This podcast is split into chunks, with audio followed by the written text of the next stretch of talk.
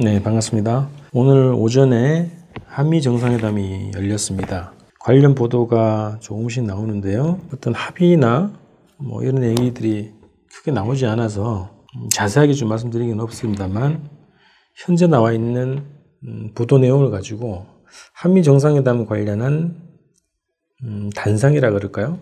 말씀 좀 드려야 되겠습니다. 힘들게 미국까지 갔지만 그동안 한미 정상회담을 통해서 봤던 한미 관계 실상, 그리고 트럼프 행정부의 어떤 본색이라 그럴까요? 트럼프 그리고 미국의 대외 정책 관련한 어, 실상 이런 것들을 다시 한번 확인되게 됐고 한미 관계 또 미국을 대하는 우리 한국 음, 정부의 대외 정책을 어떻게 해야 될 것인가에 대해서 음, 씁쓸한 마음을 다시 음, 확인했던 그런 회담이었습니다. 트럼프 대통령이 여러 이제 외국 정상들과 회담을 했어요. 그러면서 이제 방위비 분담금 주로 얘기를 많이 했네요. 부자 나라들이 왜 미국의 어, 도움을 받으면서 돈을 내지 않냐 어, 이런 얘기를 했고 또 한국 정부에게는 구체적으로 무기 구매 압력을 넣습니다. 트럼프 대통령과 문재인 대통령이 만나서 어, 기자회견을 하는 과정에 이런 얘기를 했네요. 한국의 무기 구입에 대해서도 굉장히 많은 논의를 할 것이다. 한미 정상회담에서 그 논의를 주로 하겠다는 얘기였죠. 한국은 미국의 최대 군사 장비 구매국이고 우리는 그동안 잘 논의해왔다. 아, 이런 얘기를 했습니다. 문재인 대통령은 한반도 어, 비핵화를 포함한 한반도 평화 체제를 구축하기 위한 어, 논의를 주로 하고 싶었는데 트럼프는 딴 생각이었죠. 여기에 화답해서 문재인 대통령은 아마 그 전에 논의가 됐겠지만 지난 4월 달에 한미 정상회담을 통해서 트럼프가 음, 회담 결과를 트위터에 날리면서 이런 얘기를 했습니다. 아, 한국 정부가 무기를 굉장히 많이 구매하기로 했다. 이렇게 얘기를 했는데 그 어, 합의에 따라서 음, 문재인 대통령, 문재인 정부가 준비를 했나 봐요. 그래서 이번에 회담을 가서 3년간의 무기 구매 계획을 트럼프 대통령에게 제시를 했다는 거예요. 음, 트럼프의 구도대로 간 거죠.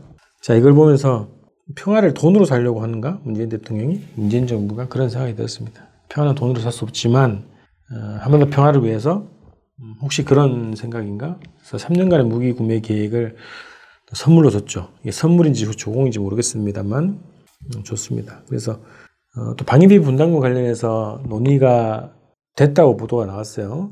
공정한 뭐 분담 이런 얘기를 했는데, 어, 트럼프 대통령이 그동안 수차례 음, 제기해왔던 그런 어, 논리의 연장선이라고 봅니다. 트럼프의 기조를 그대로 받아들인 것 같아요.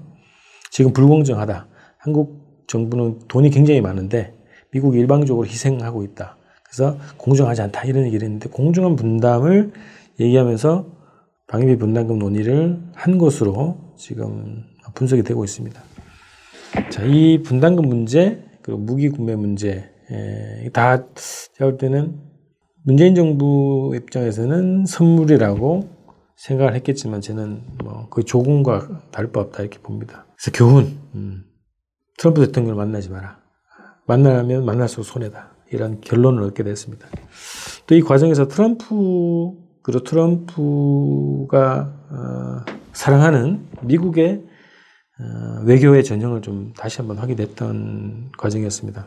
트럼프의 미국, 미국의 트럼프는 어, 강자에게는 약하고 양, 약자에게는 무자비하게 강한 것이 특징이죠. 외교의 특징이고 미국식 외교의 전형입니다. 그래서 트럼프에 대해서 착각하지 말고 한미 동맹에 대해서 착각하지 말고 이에 어, 벗어나야 된다라고 제가 수차례 말씀드렸는데 자 트럼프가 북미 대화를 한 이유는 북이 강한 적이기 때문에 그렇습니다. 강대한 적이기 때문에 어, 미국의 안보를 위해서 북과 대화를 하는 거죠.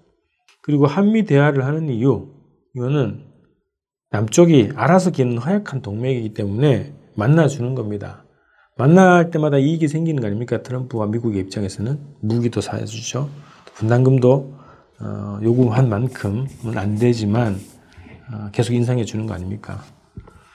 그래서 미국이 전형적으로 어, 야비하지만 수십 년 동안 음, 이런 외교 정책으로 살아왔다. 아, 이런 것을 다시 한번 확인했던 과정이었습니다. 자, 미국의 그늘 아래에서는 음, 자주 국방이 불가능합니다. 지금 현재 전자권 전환이 추진 중이죠. 어, 그럼에도 불구하고 유엔 사를 통해서 또다시 한국군에 대한 작전 통제 의도를 드러내고 있는 거 아닙니까? 자, 이 문제는 제가 별도로 또 어, 다른 방송에서 말씀드리겠습니다만 음, 실질적으로 미국의 계획은 한국군에 대한 영구적 지배입니다. 어, 전자권 절대 넘겨줄 생각이 없어요. 형식적으로 평시작전권을 넘겨줬다 하더라도 실질적인 어, 위기 상황에서는 전자권을 회수해 가겠다고 하는 것이 지금까지 아미 군사 관계였고 이번에 전자권을 어, 전시작전권을 넘겨준다 하더라도 어, 또다시 유엔사를 앞세워서 전자권을 통제하려고 하는 것이 미국의 본심이죠. 절대로 넘겨줄 생각이 없다. 된 겁니다. 북한의 위협이라고 하는 고전적인 주장에 더해서 글로벌 위협에 대한 대응이라고 하는 새로운 주둔 명분을 계속 생산하고 있어요. 자, 이런 것이 미국의 본심이고 한반도 어, 군사 전략이고 이런 방향에서 미국이 정책을 펴고 있기 때문에 우리가 인식을 바로 가져야 된다고 보는 건데요. 문재인 정부식의 자주국방론, 노무현 정부 때도 그랬습니다만 어, 자주국방이라고 하는 그 논리를 가지고 대대적인 무기 구매를 했어요. 특히 미국 구매, 무기를 구매했죠. 그러면서 군사력을 키우는 방식으로 자주국방 정책을 폈단 말입니다. 제가 볼 때는 문재인식 자주국방론은 허상이고 신기루에 불과합니다. 무기 구매를 통해서 자주국방을 실현할 수는 없습니다. 군사 주권 회복 없이 무기 구매를 하는 것은 밑빠진 독에 물붓기죠. 어. 결국은 이 사들인 이 군사 무기가 미국의 지휘 체계 아래에서 운용되는 거 아닙니까? 결국 미국의 군사력을 증대로 증대하는 결, 결론으로 결론으로 어, 기결될 수밖에 없다 이런 겁니다. 군사 주권 회복을 하고 나서 그 조건에서 군사력을 키우면 온전하게 어, 자주국방이 어떤 군사력이 되겠죠. 근데 지금 조건에서 군사력을 아무리 키워봐야 미국의 군사력을 키우는 결론밖에 되지 않는다. 이런 겁니다. 그래서 지금 현재 문제인식 자주국방론은 허상에 불과할 수밖에 없다는 거죠. 자주국방은 결국 그래서 자주적인 군사, 국방, 외교, 안보 정책과 철학, 실행 의지가 없이는 결코 성사할 수가 없는 그런 개념입니다. 지금 정부가 그런 것이 있냐? 그런 철학과 정책과 실행 의지가 있는가? 어, 돌아봐야 할 것입니다. 자, 마무리입니다. 우리가 무엇 때문에, 무엇이 부족해서 미국이 안보를, 어, 맡기고 있습니까? 지난 4.27 음, 판문점 선언, 그리고 9월 평양 공동선언에서 어, 합의됐던 얘기 몇 가지 문구를 좀 다시 한번 상기해 볼게요. 자, 판문점 선언에서는 이런 문구가 있습니다. 양 정상은 한반도에 더 이상 전쟁은 없을 것이며 새로운 평화 시대가 열렸음을 8천만 우리 결의와 전 세계에 엄숙히 천명하였다. 자, 종전선언을 한 겁니다. 남북 종전선언을 한 거예요. 자, 9월 평양선언에는 이런 얘기가 있습니다. 남북은 비무장지대를 비롯한 대치 지역에서의 군사적 적대 관계 종식을 한반도 전 지역에서의 실질적인 전쟁 위험 제거와 근본적인 적대 관계 해소로 이어나가기로 했다. 평양 공무선의 부속 합의서로 군사 분야 합의서를 채택하고 그래서 한반도를 항구적인 평화지대로 만들기 위한 실천, 실천적 조치들을 취해 나가기로 했다. 이제 이렇게 합의했어요. 그래서 실질적인 군축, 어, 불가침, 음, 그리고 종전선을 한 겁니다. 그래서 한반도 내에서는 남북 간에는 절대 어, 새로운 전쟁 위기가 조성될 가능성이 없는 거죠. 이것이 지키면.